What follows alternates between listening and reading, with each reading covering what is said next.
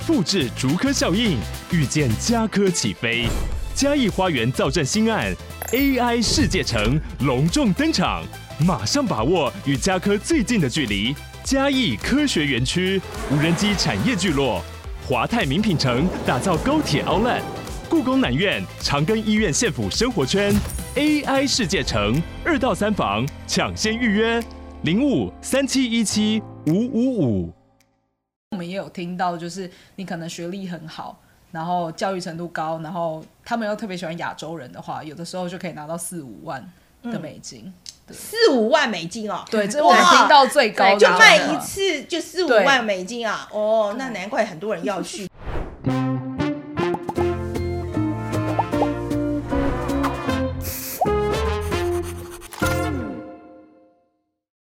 我现在最注重什么，我一定会说睡得好比什么都重要。平常呢，一早起床就是会议啊、访谈啊，需要保持大脑的清晰。一睡不好，头脑卡关，是整个团队就抵累了。想要获得更深层的睡眠，前提就是要有好床垫。日居主打无弹簧的设计，用三层科技棉堆叠而成。我第一次躺真的好惊艳呢，好像有人用双手扶着你的腰背，支撑力很好，全身被包覆住却没有下陷感。床垫慢回弹这一点也很吸引我，不像独立筒翻身会有噪音。一早起床大动作也不怕吵醒正在睡的萝卜头，哎，超棒的！床垫透气像会呼吸一般，像我这么怕热，还是可以舒爽到天亮。床垫要试过才知道适不适合自己。日日居提供一百五十晚试睡及十年的保固，如果不适合，就会有专人派车回收，而且免运。官网结账输入折扣码 C H I F E I，可享全馆八五折。这么棒，还不赶快去日日居寻找适合你的床垫？大家好，我是妹菲，我是吉娃娃，欢迎收看《匪夷所思》。好，那今天的阿姨想知道呢，我们是想谈谈捐卵。好，然后捐卵这个故事，呃，我让那个吉娃娃来跟大家讲好了，为什么我们会想要做这样一个题目？嗯，其实是因为报道者在呃上个月他们有发了一个调查报道，是他们去采访从台湾过去美国捐卵的一些女性，那他们整理的一些。呃，一整集的那个专题报道，如果看那个数据，就让我印象很深刻，是他们说在美国的这个卵库，就是卵子银行里面啦，就是里面有。六到七成的亚裔卵子，它的提供者是来自台湾，然后我觉得这个数据很高，让我觉得有吓到这样子。我也吓到，因为金王哥跟我讲的时候，我非常非常惊讶，嗯、因为我想说我们台湾自己生育率生育率这么低，嗯、然后大部分的女生都不愿意生，嗯、那为什么会愿意特地去美国捐这个卵子？嗯，然后这个比例真的太高了，是你说几成？六到七成，六到七，真的实在太高了，嗯、所以我就会想说这到底是怎么一回事这样子？所以今天我们就想说。请报道者啊，就当初有参与这个计划，整个采访计划的两个核心人物来跟我们谈一谈这样子。那。呃，这个吉娃娃跟我们讲一下这个报道者做这个报道的过程好了。嗯，好，那其实我们今天邀请到的两位记者，一位是蓝婉珍，一位是陈德伦。那婉珍的部分，他是有实际跟团队到美国去做采访。那德伦他的呃报道方面比较像是咨询，就是台湾这边的一些学者。他们总共去了美国大概十天，那是找到了在台湾就是有去咨询要捐卵的女生，那也有实际在美国跟着捐卵者，就是一起到诊所。我觉得还算是蛮。实际的走一遭去看，就是从台湾到美国捐卵的这整个流程。好，来，我们来看看他们两位怎么说的。先请两位跟我们的观众打个招呼。嗨，各位匪夷所思的观众，大家好，我是报道者的 Pocket 制作人蓝婉珍。嗯，匪夷所思的观众们，大家好，我是记者德伦。OK，好，呃，我今天请两位来是要谈谈报道者最近做的这个调查报道哦。然后呃，我很喜欢你们的报道啦。那这一次这个捐卵的事情，说实在，我是看了之后蛮惊讶的啊。就是说，我不知道我们台湾的女性这么热衷在捐卵上面。OK，那可不可以先跟大家讲一下？其实这个不算是新闻，应该有有一段时间了。那为什么到报道者会挑这个题目做？嗯，其实一开始也只是对这个现象感到好奇。那最主要是因为现在是谁的 idea 说要做的？哎、欸，其实一开始是我先看到的。对，那因为我其实跟很多应该现在观众朋友或听众朋友一样，就平常下班就是个乡民，来滑什么 Dcard 或 PTT 这样。那有一阵子，大概是在去年的八九月的时候，我就注意到说，怎么最近分享捐卵心得的这样子文章类型特别多。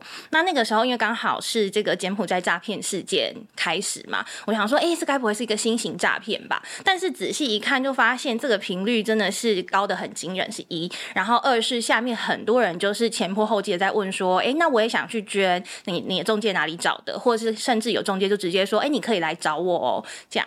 那我就实际的去联络一些中介，就发现，哎、好像真的是有这件事，因为这些中介会巨细靡遗的传说他公司的粉砖啊、营业登记啊，然后跟你说，呃，不用急啊，你可以慢慢考虑啊，然后把他曾经就是怎么样接触女生，然后提供哪些服务都讲很清楚。对，那甚至会主动说要打电话给我。对，那我就觉得，哎、那可可能不是诈骗哦。那如果不是这诈骗的话，那到底这些卵子捐到美国是谁在用？所以一开始就很想要解答这个问题。好，那所以后来报道者就实际去美国，呃，去看他们这个整个这个中介的，呃，就是整个他这个捐卵的过程是怎么做的，对不对？跟我们讲，你们去美国去了多久？哎、欸，对，我们是在今年五月的时候，五月初去的，那大概去了十天。那去的人，呃，主要是有我，然后另外一位文字记者傅年，还有我们的摄影记者燕婷。对，那去的话，主要访谈的对象就是当地的生殖诊所以及当地的中介。那还有一位是捐卵者，他刚好在台湾，我们有访谈过。那他那一段时间也刚好在当地做周期，就是做捐卵的疗程。对，所以有实际跟着他去回程，呃，去回诊。所以那个捐染的过程到底是怎么做的？嗯，呃，其实主要如果是台湾的捐卵者的话，第一个，因为他对当地的医疗系统不是很熟悉嘛，那加上可能语言上也不是那么的容易接近，因为跟一些医疗技术有关，所以首先他们可能就会去找中介。对，那这些中介其实非常容易，只要你在 IG 上或 d c a r 上，或者是甚至脸书上，你就搜寻美国捐卵，或者是捐卵中介，或是捐卵，那可能就会有一些相关的分享。那这些中介其实都很大方啦，就是他就会。会留自己的呃 WeChat 的账号啊，或是 Line 账号啊，或 Line 群组。那你只要跟他联系之后，他第一句话就会说：“哦，亲爱的，请你给我一些你的基本资料。”那这个基本资料可能就是你的身高、血型，然后呃几张漂亮的照片。这是指台湾的中介的部分。呃，台湾、美国其实都一样。哦对，他会有一个这个前面的收集你个人资料的过程，那他可能就会去对接看这个中介或这个机构，他对接的窗口是呃生殖诊所的卵子银行，还是说准父母需要你的卵？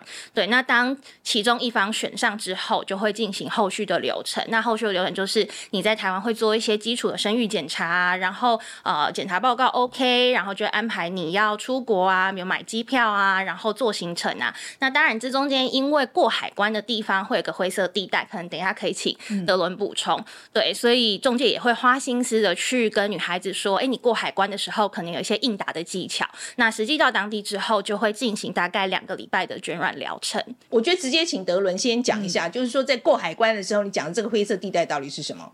呃，主要其实是跟美国本身的移民法有关系啦，因为我们去美国可能都要申申请签证嘛，但是现在很多台湾人去美国的方式是透过 ESTA，是观光签证，没错，是观光签证，嗯、所以他其实到那边只能从事跟观光就是签证目的有关的事情。那捐卵这件事情显然就不是观光嘛，虽然他们也会去旅游，那但是比较有趣的是说，如果他真的是要去捐卵，现在我们问过呃熟悉美国移民法的律师，他有提到说哦。如果你真的要捐卵，其实没有一个呃真正符合目的的签证是可以让你申请的，所以理论上来讲，你不管什拿什么签证去都不太对，所以他就是踩在一个灰色地带。过海关这件事情，为了让他们不要那么紧张，有些中介其实在出发之前都会给他们一些特殊的训练，就比如说，哎，我去找另外一个人来模拟面试的那种感觉，然后连说，比如说那些机票啊，然后住宿啊。呃，饭店啊，那些有的时候都要这些捐卵者先自己用自己的名义去买这些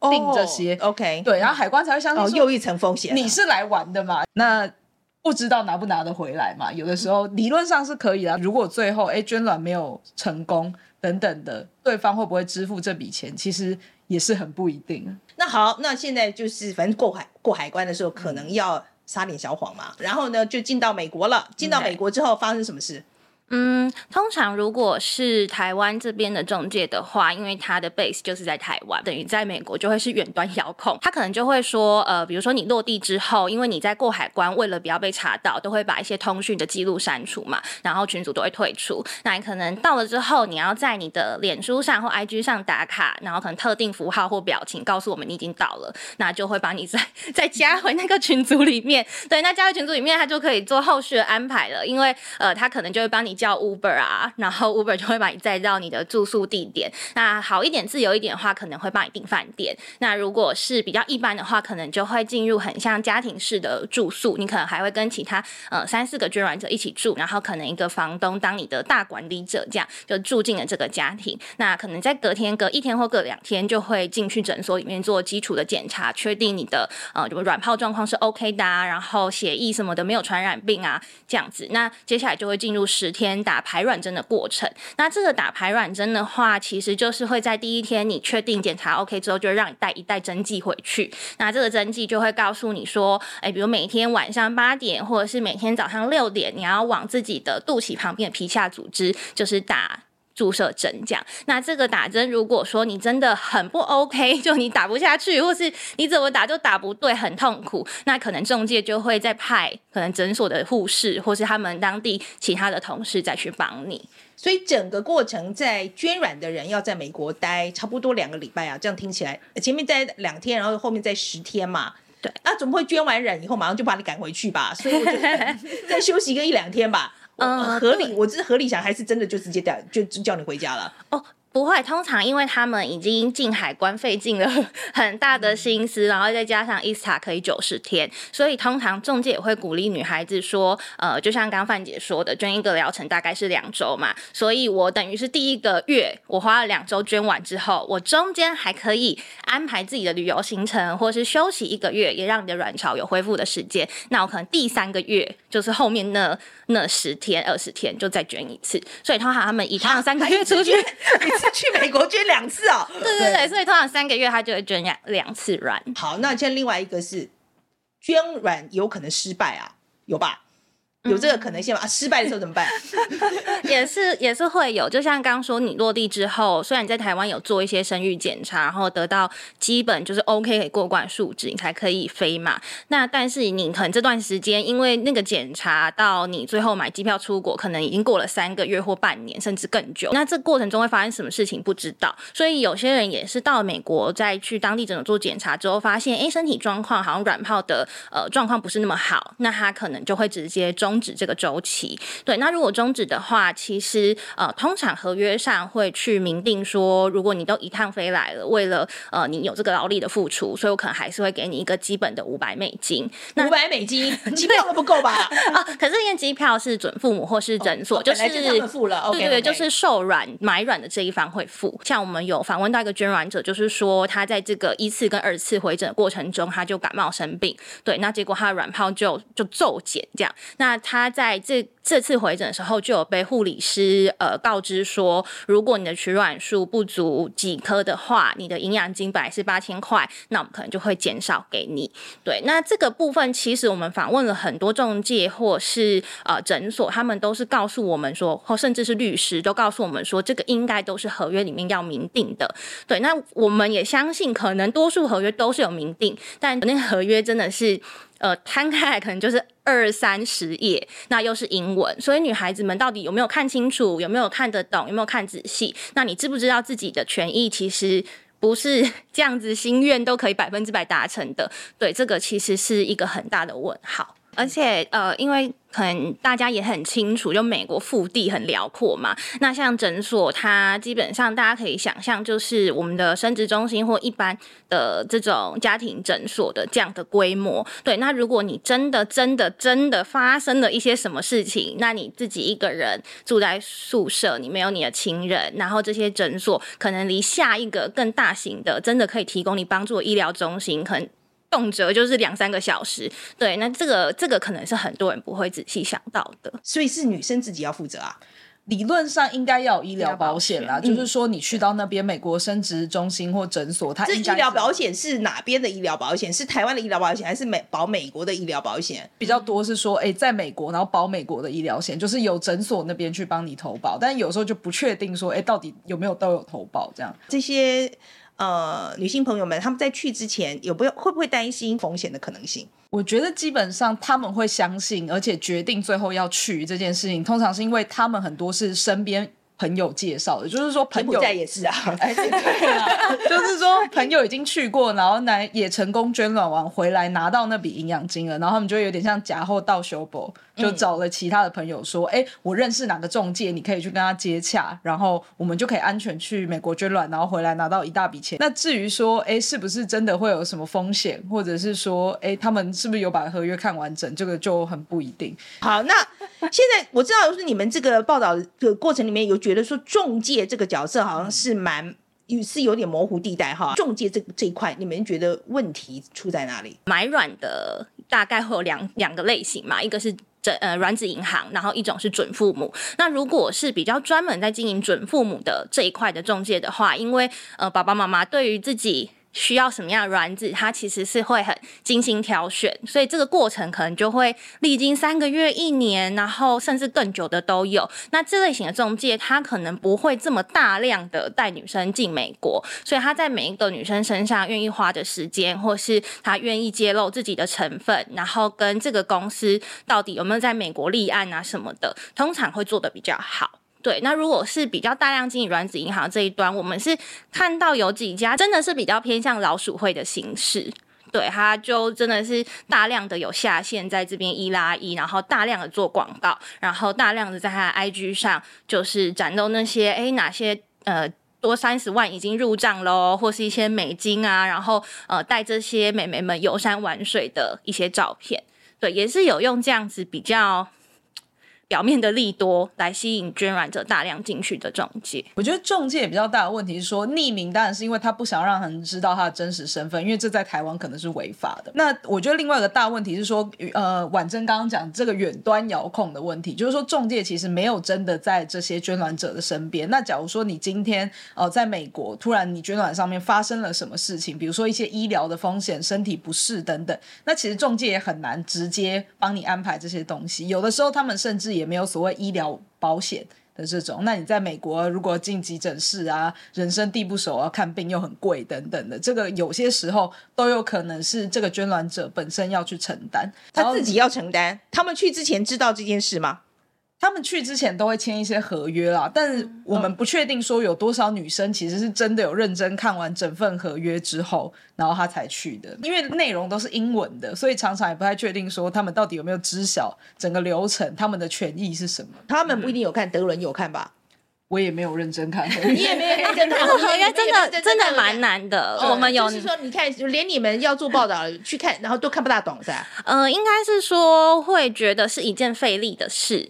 就是他真的，我们有访问到一位，他现在也是在做中介的男呃的女生。那她曾经是捐卵者，因为好像说自己去捐比较知道到底发生什么事嘛，然后就借我们看他之前捐卵的合约。那摊开就是一整面长桌二十几页。那我们就问他说：“哎，你之前？”是怎么样看这些合约？他就说：“哎呀，他的机构还蛮好的，有帮他请一个华人翻译，然后请律师来为他重点说明，嗯、对，那他才大概有理解。可是我们访问到多数的捐卵者，他几乎都是哎，好像有，哎，好像没有，或甚至有一些只是比如说手术同意书，那跟正式的 contract 是不是一样的？他其实是 agreement 还是 contract？他其实自己可能也。”不是很理解自己到底签了什么。另外也是他们在每次回诊之后，就会有跟一个呃，就是当地的护理师，可能会有一个咨询的时间。那护理师就会当然是全英文，然后拿英文处方签跟你说哦，之后你明天要几点几分打什么啊？然后后天要几点几分打什么啊？然后你最后一天取卵手术的时候要做什么尿液检测啊？什么什么的。对，那刚好我们跟的这位。呃，就是捐卵者，他是英文能力还算 OK，因为其实当下我就发现，诶，虽然他有中文专员，但他不会逐字逐句的翻译，他可能只是大概说，诶，你听得懂哦，你 OK，你懂吼，这样子。对，那如果是一些假设啦，你比较害羞，或是你其实真的也听得。不清不楚、不明不白的。对，那这可能也是一个小小的风险，因为后续这位捐卵者，我还要请他把处方箋传给我。那医疗院所是有给他英文版之外，还有一个中文版，但是这个中文版很明显可能是 Google 翻译或是呃就是 AI 翻译，并不是那么的精准。对，那这个可能也是很多人没有想到，他可能就是去，然后呃诊所叫你打粉红色这支针你就打。对，那会不会？其实中间有一些落差，或是你其实对自己医疗权益其实掌握度没有那么高。嗯，对，这个在我听起来又非常恐怖的一件事，这样子又是另外一个听起来真的非常，因为那个合约 wording 这些都太重要了，然后去、嗯、去做一个这样子一个医疗的措施，而且一去三个月，嗯，我我我觉得这个呃听起来。问题很多，好，嗯、我老人家我想太多。另外就是钱上面来讲，我们不要管它是什么营养金名、嗯、名目是什么。那在台湾是多少钱？在美国是给多少钱？在台湾的话，因为人工生殖法的规定，所以其实有个上限。那名义也是营养金，它就是九万九千块是天花板了。好，但是在美国的话，你如果是捐到比如说生殖诊所的软库里面的话，一次至少就是八千到一万美金左右。那如果你是成功配对到想要卵子的准父母，那等于是一对一的状况的话，呃，有可能可以喊得更高，比如说一万二、一万五，这也都蛮常见的。那这个就会根据说，比如说你的长相、呃，你的族裔、你的呃学历等等这些东西，或者是你过去有没有过好的捐卵的记录。就比如说，你有拿出很多颗卵子的记录，那综合这些就会可以拉高你在那边拿到的营养金的价格。所以我们也有听到，就是你可能学历很好，然后教育程度高，然后他们又特别喜欢亚洲人的话，有的时候就可以拿到四五万的美金，嗯、四五万美金哦。对，这我们听到最高的，就卖一次就四五万美金啊！哦，那难怪很多人要去。这现我现在有一点理解了。关于支付的部分啊，是也有听到比较。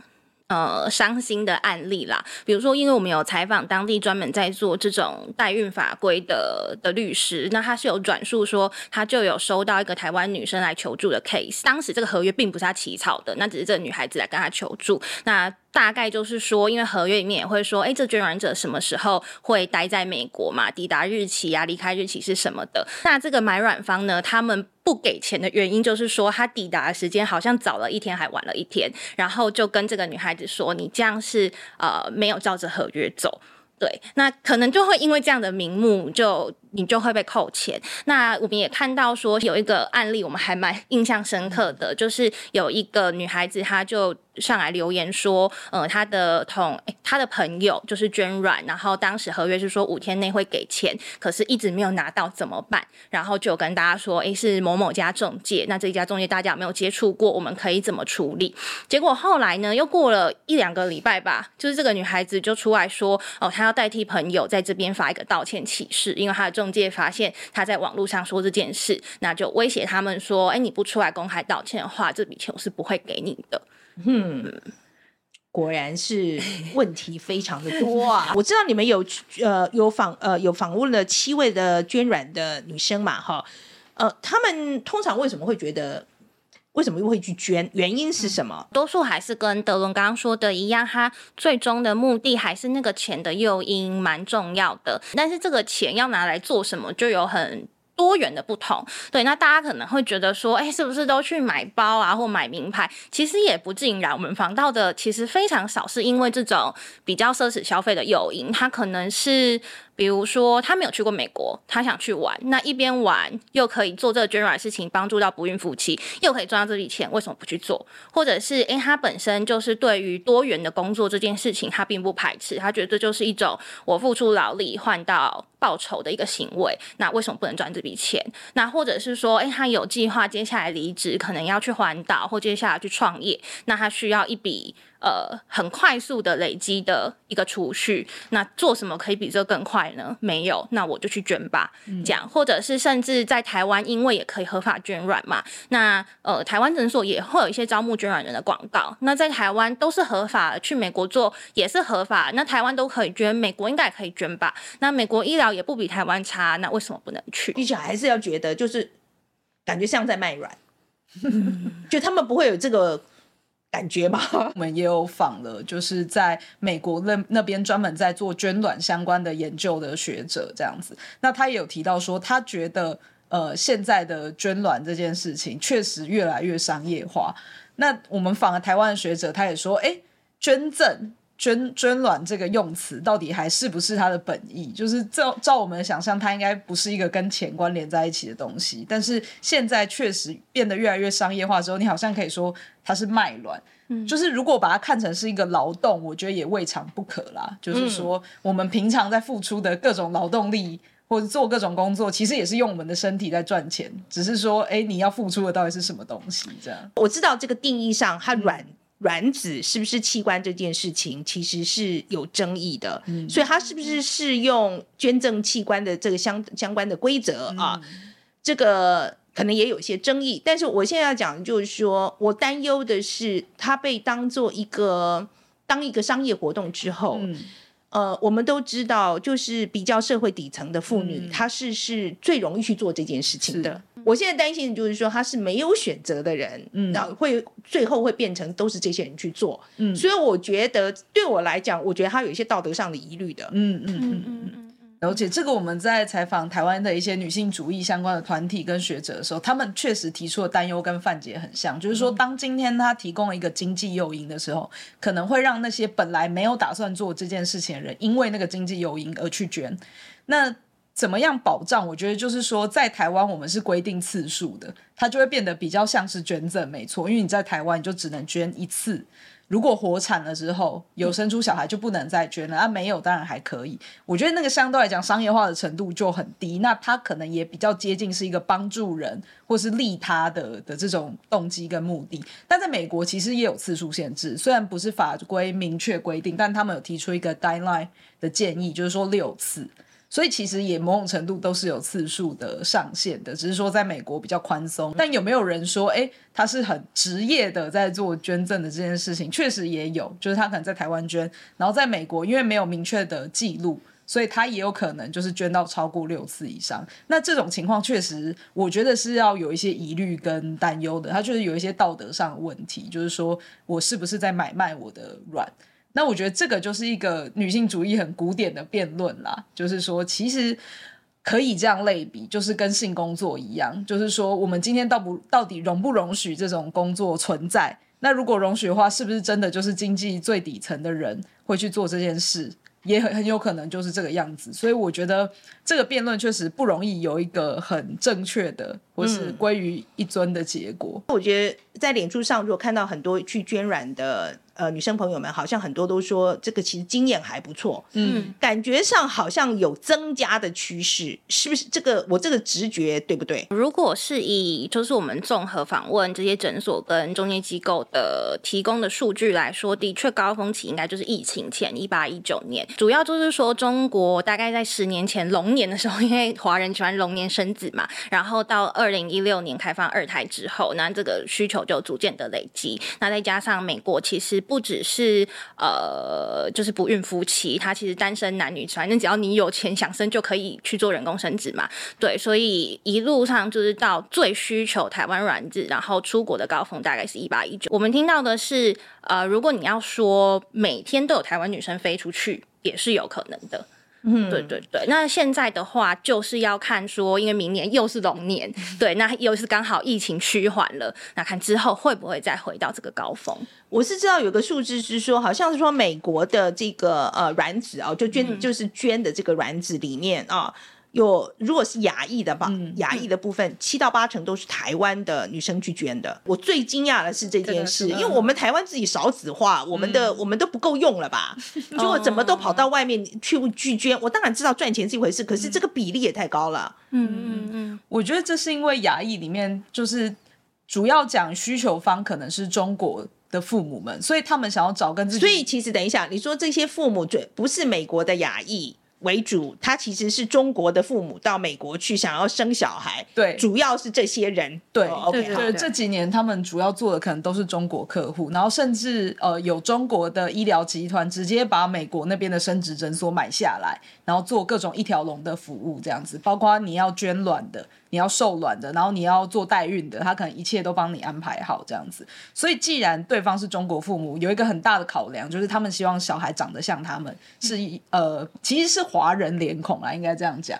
那这个华人脸孔就会说，哎，那就是中国或台湾嘛，比较有可能是这个。那他们中国自己为什么不去捐呢？对，这就是好问题。就是说这几年美中关系的一些变化，其实中国人要拿到签证去美国这件事情本身就蛮困难的。另外，我觉得还有一个呃，那边的医师跟我们讲的一个刻板的印象啦，就是说他们觉得台湾女生的教育程度比较好。人比较温柔等等，或者是他们有一种利他的精神，所以综合这些，他们其实也会偏好说，诶，台湾的女生好像是他们想要的卵子的来源。那为什么这些中国的父母不直接在中国做这件事就好了？如果就是因为我知道他们中国想要捐卵的人可能去不了美国嘛，嗯、所以是因为这个事情在中国不能做吗？诶，在中国是不能做商业性的捐卵的，就是说你今天可以是，这这理论上来讲，在美国这个也不是商业性的，不是吗？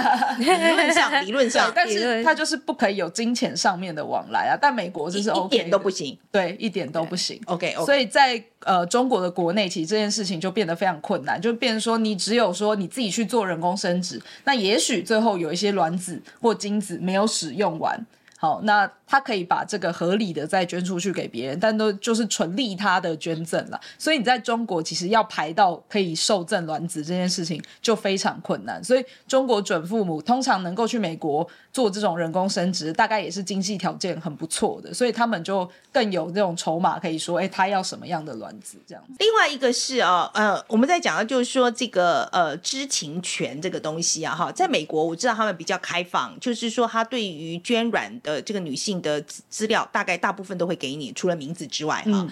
那可是，在台湾我知道他基本上是不不不告诉你任何事情了。对对，所以这两个制度的差别，我我想。其实这也是有辩论的，所以我我希望我看看你们两位的看法怎么样。美国的话，就像范姐刚刚说的，我想这可能也是很多的爸爸妈妈想要到美国的原因，就是他除了姓名之外，其他的这个履历表呢是比我们求职还要完整。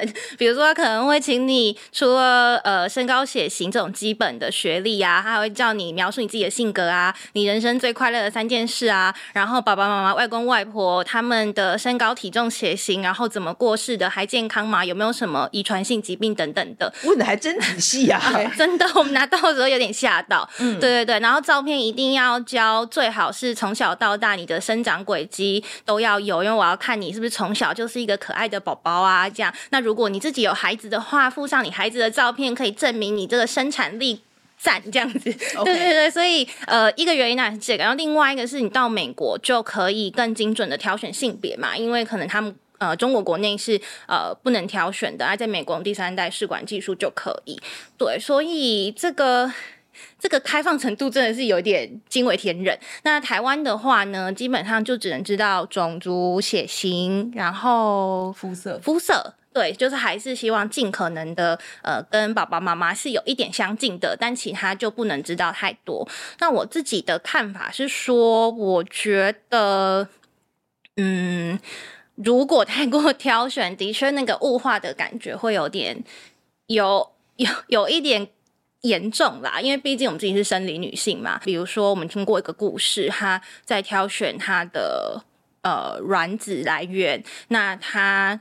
只是不知道这个名字，但是其他资料都有嘛，所以他不知道用什么方法就搜寻到了这个捐卵者。对，那捐卵者可能过去求学的时代，或者是呃年轻的时候做过什么样的事情，他觉得哎好像跟他的价值观不符合，或是哎好像跟他想象中不符合，所以他就很有疑虑。这样，那这个听在一般生理女性心里，其实我会觉得有一点。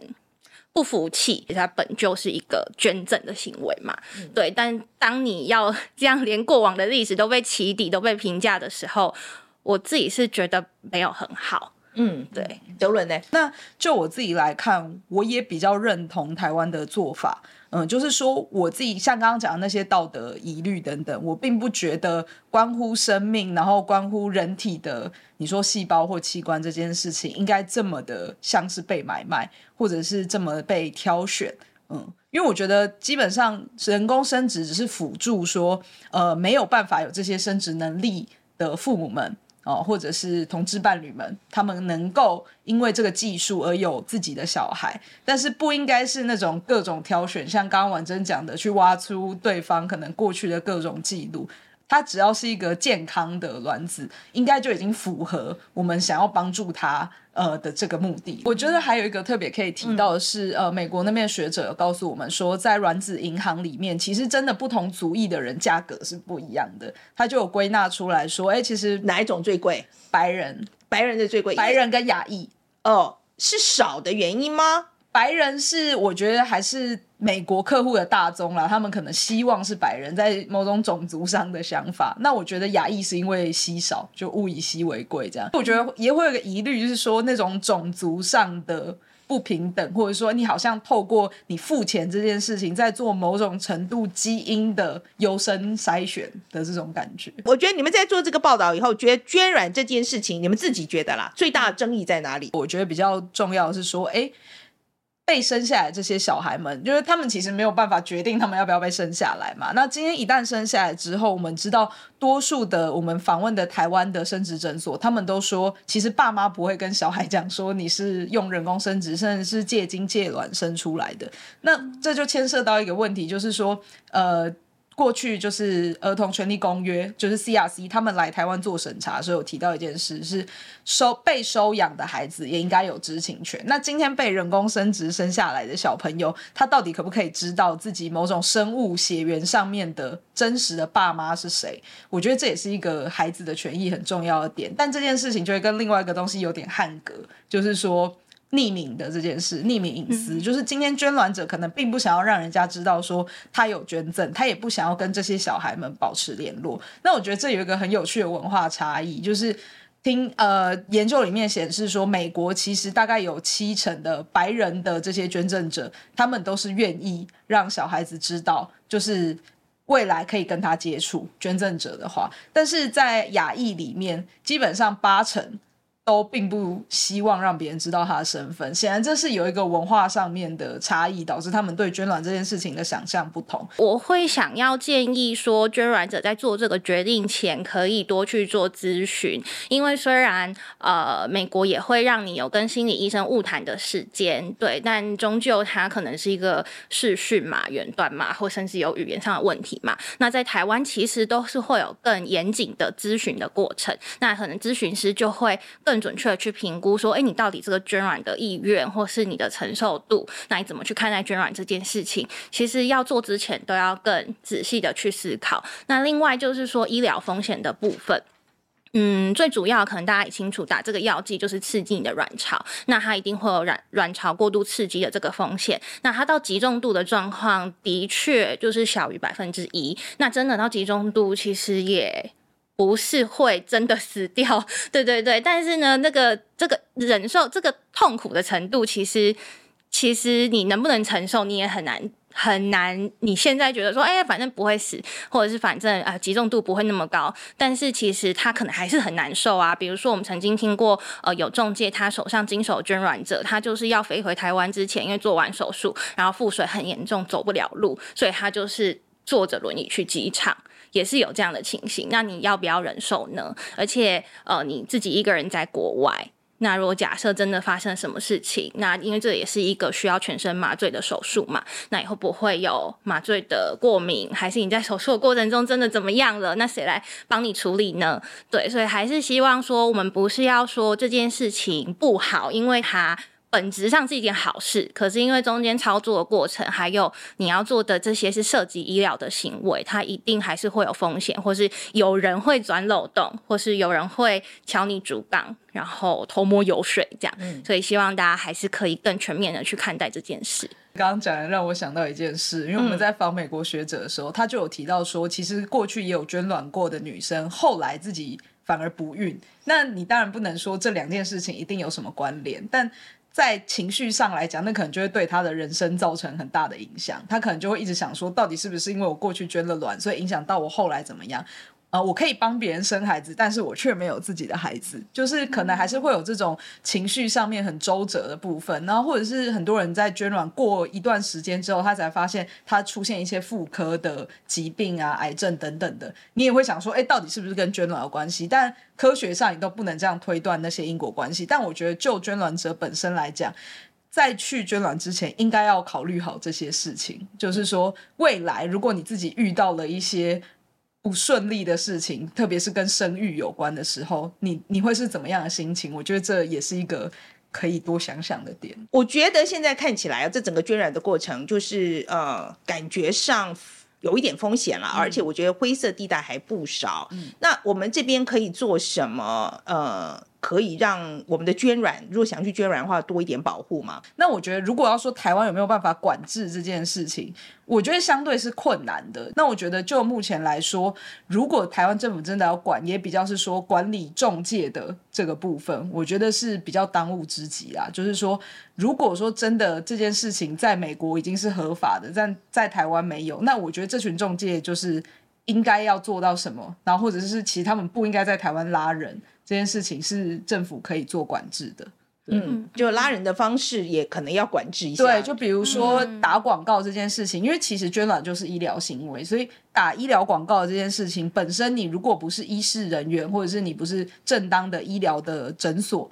你其实是不可以打这些广告的，但现在这些广告就是非常腐烂的，在 Dcard，然后在 IG，在各种社群媒体上面，我觉得这些是政府可以去做取缔的部分。做这个报道最困难的地方在哪里？没有写在报道者里面的，我觉得是中介的突破。其实中介跟捐卵者都不太容易，真的愿意接受访问。嗯、一个是因为，呃，如果是捐卵者的话，他们的中介会希望他们不要出来接受采访，因为他们也不想让大家真的很明确知道那个过程是怎么样，或者是诶担心他们讲了一些东西影响到他们的生意。那我觉得接触中介的过程其实也是，就是我们一开始其实也有卧底，就是假装说我们自己是要捐卵的人，然后去问中介一些问题。那他们其实那个时候都很热情哦，都超乐于回答。嗯、但一旦我们揭露身份，说，哎，我们是记者，我们想要采访，然后后面就会杳无音讯，这样，或者是隔很久才回你。那我觉得对于他们来讲，就是因为踩在这个法律的灰色地带，所以他更不愿意把自己所做的事情公布在呃网络上啊，或是等等的。我觉得这是。采访过程中比较困难的部分。这次我们去美国的时候，有在当地跟一个捐卵者碰面嘛？那他也是透过台湾这边的中介过去的。对，那那位捐卵者，我们就是陪他去回诊之后，就想说，哎，请他吃个饭，这样。然后吃完饭就，哎，那天刚好也下雨，就送他到他家的街区外面。结果好死不死被他的房东看到了，然后他房东就质问他说：“你为什么带朋友回来？因为他们的所谓的合约里面有签到。”这一条说你不可以带别人进来宿舍，那理由是什么？我们是不太确定。那有几个可能性，可能呃，就是那边就集合了一堆捐卵者嘛，那以后会不会就被美国海关盯上？不知道。那是不是有逃漏税的问题？不知道。总之他们就不希望曝光。那后来呢，捐卵者就被锁在门外，就进不了门，因为房东就马上跟中介告状，然后中介就马上打电话给这个捐卵者，结果那个晚上一骂就是两三个小时。我们就陪那个捐卵者在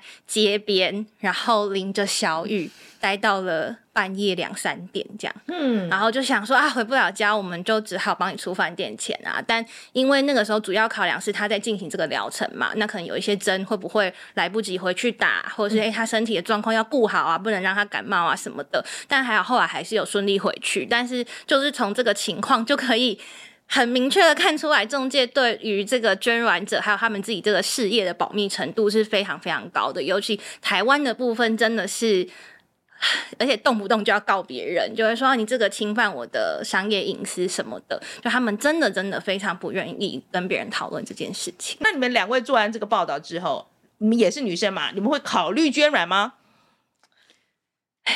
我们其实，在做这个题目的过程中，就会一直。戏称说，帮我们自己去捐好了，自己去捐最知道会发生什么事。我就跟我朋友讲了这件事情，然后我就问了一句话，我就说：“但是我以后会不会想要知道我的小孩现在过得怎么样？”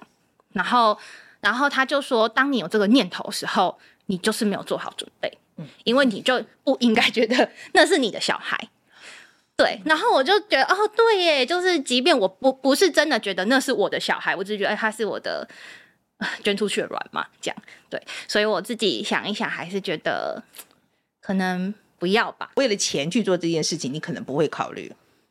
嗯，可能不。可能会考虑，但是我觉得自己犹豫。等一下，应该说，果然这个钱还是蛮有用的。对呀、啊，比如说你看到这个什么头期款，你去个一趟就六十万了，就一半了。嗯，对，果然非常吸引人，是蛮吸引人。但是要想的问题真的很多啦。就当你心中有越多问题的时候，你就越不会去执行。嗯，好。阿德伦呢？我自己就我们那个时候确实有在讨论说 要不要自己下去比较快这样，对。然后，但是一个一方面是真的也快过期了啦，因为他们都要找三十岁以下的女生。然后另外一方面，我觉得我自己是不太会因为金钱的诱因去做这件事情，因为对我来讲，那就是像我们刚刚提到，我有很多伦理上的 concern，我会觉得。嗯嗯我没有想要参与在其中。好了，今天非常谢谢两位，很有趣。谢谢范姐，谢谢范姐，谢谢谢谢大家。我们先讲一下今天的 take away 啊，我最重要的 take away，第一个就是我觉得在美国捐卵真的钱很多哎、欸，就是台湾的三诶、欸、三倍吧，因为台湾是九万九是天花板，那边二十四万是底标底标，对，所以我就觉得真的很多钱哎、欸，然后难怪会有人觉得去捐一次，呃。蛮划算，就是说我我可以理解这样子，还可以接美国旅游这样子。对，可是我知道在社群上，好像很多人会觉得说，啊，为了钱去做这件事情就很不应该。嗯，因为我在 D 卡上会看到很多人就说，哎、欸，你就是卖卵就卖卵，为什么要讲成捐？就是你不要跟我说，就是你不是为了这个钱去的。就是讲到钱，大家就很感冒，就是把就是捐卵这件事情跟钱挂钩的话，大家就会觉得质疑他的这个原本的初衷吧。我觉得。我不知道我是不是因为真的在美国待很久，我这个很资本主义吗？我觉得钱讲到钱没有第一个，我不觉得道德上会就比较低下吗？所以我一直觉得爱钱就爱钱，爱钱没有什么问题啊，爱钱很好啊。但我觉得只是每个人选择不一样，有些人觉得这个钱，然后跟他的付出是对等的，然后如果说又没有造成什么其他的问题，我觉得。OK 的，其实我我我在我来讲啦，我觉得是 OK 了。我也觉得说，你只要不是被强迫就去做这件事情，其实还可以啦。我自己也觉得，其实谈钱也不是什么太大问题，因为大家都是自己的选择。但我反而是觉得说，这个过程中，尤其是签约这个，其实没有很透明，或者说资讯好像没有很对等，这件事情比较。比较有疑虑吧，我也是觉得，我觉得那个合约签的过程就让我觉得问题蛮多的，因为我觉得他的这个参与的过程里面，我就是捐软方有多少保护，他很多都看不清楚，然后看不懂，看不懂，然后再加上这个合约的拟定过程，他们也没有参与意见，我就会觉得这怎么可能会是？他一定是会把对另外一方就签约的另外一方已经保护得很好，然后。真的出问题的时候，我觉得合约为什么要签，就是要出问题的时候，它可以保护你自己嘛。所以我就会很担心，万一出事的时候，呃，可能这双方的这个地位非常不平等。这件事情我其实比较忧虑。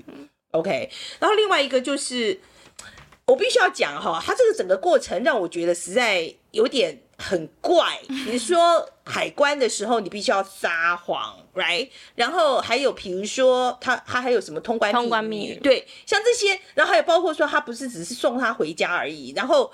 呃，他就看到有外人来，就变这么敏感。你不觉得这一个一个一个都会让你我我脑子里面那个警报就这样啊？我觉得有问题，这个一定有问题，这样子。我觉得这也是我一开始就还蛮想要请真的就是他们有去美国记者来谈，是因为我觉得这一切都太不透明了。虽然可能中介在网络上讲的都很好啊，就说哦都会帮你服务好，都会跟你说要做什么之类，但是我觉得那实际上整个过程真的是。你过海关也要自己一个人，你去医院看医生你要自己去，然后包括你拿那些针回家打什么，我觉得可能说不定有人也打针打错啊什么的，或是他其实很不舒服，什么都不知道要找谁。我觉得这种状况其实因为这是医疗的行为，我觉得其实蛮危险的。好，那吉娃娃，嗯，今天你会考虑吗？我其实我其实之前在做的时候也有。想过这个问题，因为我觉得钱蛮多的，但是我觉得应该还是不会考虑，因为我觉得就是像刚刚讲的，就是说第一个，我觉得整个过程还是让我觉得很不放心，然后其实也有思考，会觉得说我今天连自己要不要生都没有想清楚了，就是我要怎么去思考到我要不要把我的卵子借给别人生这件事情，就我觉得这是一个太难去想清楚的问题，然后你也不知道自己会不会后悔。嗯，嗯，可是我觉得捐卵子好像跟生小孩来讲，两个的 commitment 就是说需要你承诺的程度，嗯、就改变你生活的程度，好像差蛮多的。是没错啦，对不对？嗯、我觉得捐卵来讲，如果说照那个表面上来看啊，就也不出什么问题的话，其实可能你真正需要投注的时间最多就三个月吧。嗯，差不多。如果你捐两次，两个周期的话，对，两个周期的话，他就就三差不多三个月的时间嘛。嗯、那跟生一个小孩，生一个小孩出来是一辈子的事情哎、欸，嗯、所以这两个好像还是差蛮多的哎、欸。可是我会觉得，如果今天我的卵子就是借给别人，然后他生了一个小孩，但这个小孩过得很不幸福的话，我会觉得我好像帮助创造了一个不幸福的生命，我会觉得自己有责任。